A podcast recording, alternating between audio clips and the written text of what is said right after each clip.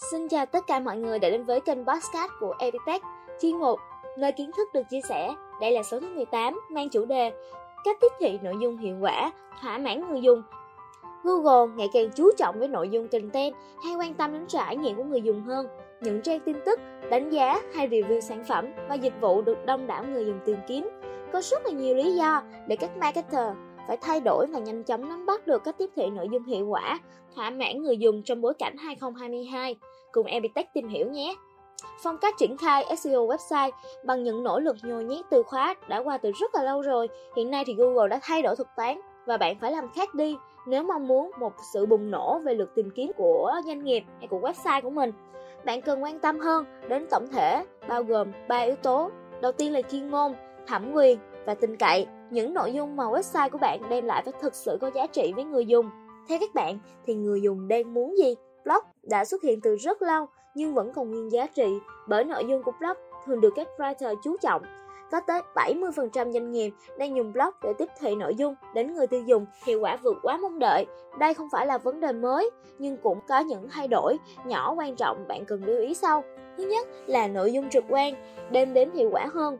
Người dùng ưa chuộng content video và hình ảnh thay vì một mớ chữ dày đặc.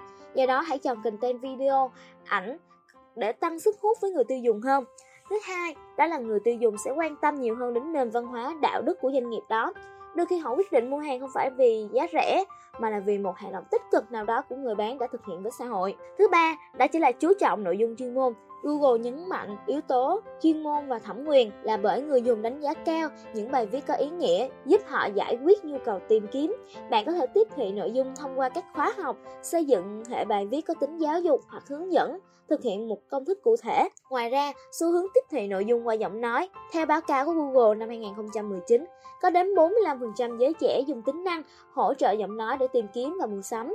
Tính năng này không chỉ tiện dụng cho giới trẻ mà còn đáp ứng nhu cầu của mọi độ tuổi. Tốc độ tìm kiếm sẽ nhanh hơn, sử dụng dễ dàng với độ nhạy cao là ưu điểm dễ thấy nhất. Đó là lý do người dùng tìm kiếm nội dung bằng giọng nói ngày càng nhiều hơn. Tính năng này được dự kiến sẽ trở nên thống trị thế giới marketing trong vài năm tới. Do đó, ngay bây giờ, bạn hãy chú ý đến nó để có chiến lược marketing cụ thể hơn.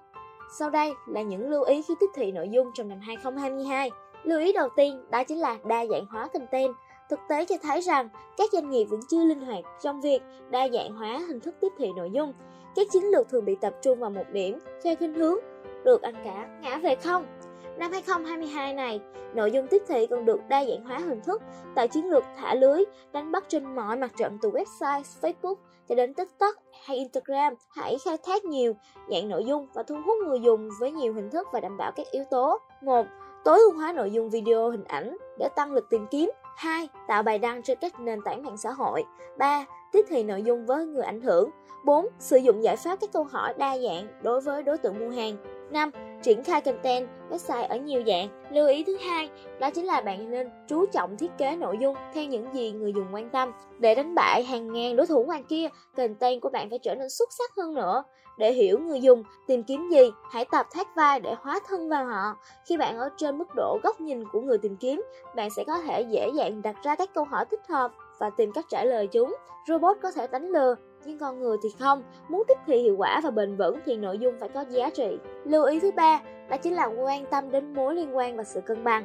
Rất nhiều người lựa chọn lồng ghép các từ khóa không liên quan vào bài viết của họ. Điều đó làm cho giá trị của bài viết bị giảm sút và đôi lúc trong thời ngớ ngẩn. Giờ đây, để tiếp tục đứng vững trên con đường marketing, hãy tự hỏi bản thân xem các từ khóa đó có thật sự liên quan đến bài viết hay là không. Hãy tạo ra sự cân bằng cho bài viết của bạn. Đó cũng sẽ là cảm giác của người đọc khi xem bài viết. Lưu ý cuối cùng đó chính là chỉnh lại độ dài tiêu đề phù hợp. Trước đây các tiêu đề tối ưu phải càng ngắn càng tốt. Đỉnh nhất là tiêu đề có độ dài dưới 7 từ. Đó là lý do góp phần khiến các tiêu đề trở nên bất cập, bị cắt xén, chỉ có nửa nghĩa hoặc thỉnh thoảng hoàn toàn vô nghĩa. Xu hướng của năm 2022 này không còn chuộng những tiêu đề như thế nữa. Nhiều người còn hành vi bỏ qua ngay khi bắt gặp những tiêu đề như thế này. Hãy thử thay đổi cách đặt tiêu đề của bạn. Evitech nghĩ sự thay đổi này sẽ giúp ích rất nhiều cho bạn đấy. Trên đây là những xu hướng tiếp thị nội dung nổi bật trong năm 2022. Hãy đọc và lựa chọn điều phù hợp với doanh nghiệp của bạn. Những người tiên phong tuy có nhiều gian khổ, nhưng chắc chắn sẽ gặt hái được nhiều kết quả hơn. Đến đây, thời lượng podcast cũng đã hết. Epitech cảm ơn tất cả các bạn đã dành thời gian để lắng nghe số podcast ngày hôm nay. Hẹn gặp lại mọi người trong những số podcast thú vị hơn nhé. Hãy đăng ký kênh podcast của Epitech và bạn sẽ có thể đề xuất cho chúng tôi làm những chủ đề mà bạn mong muốn nhé.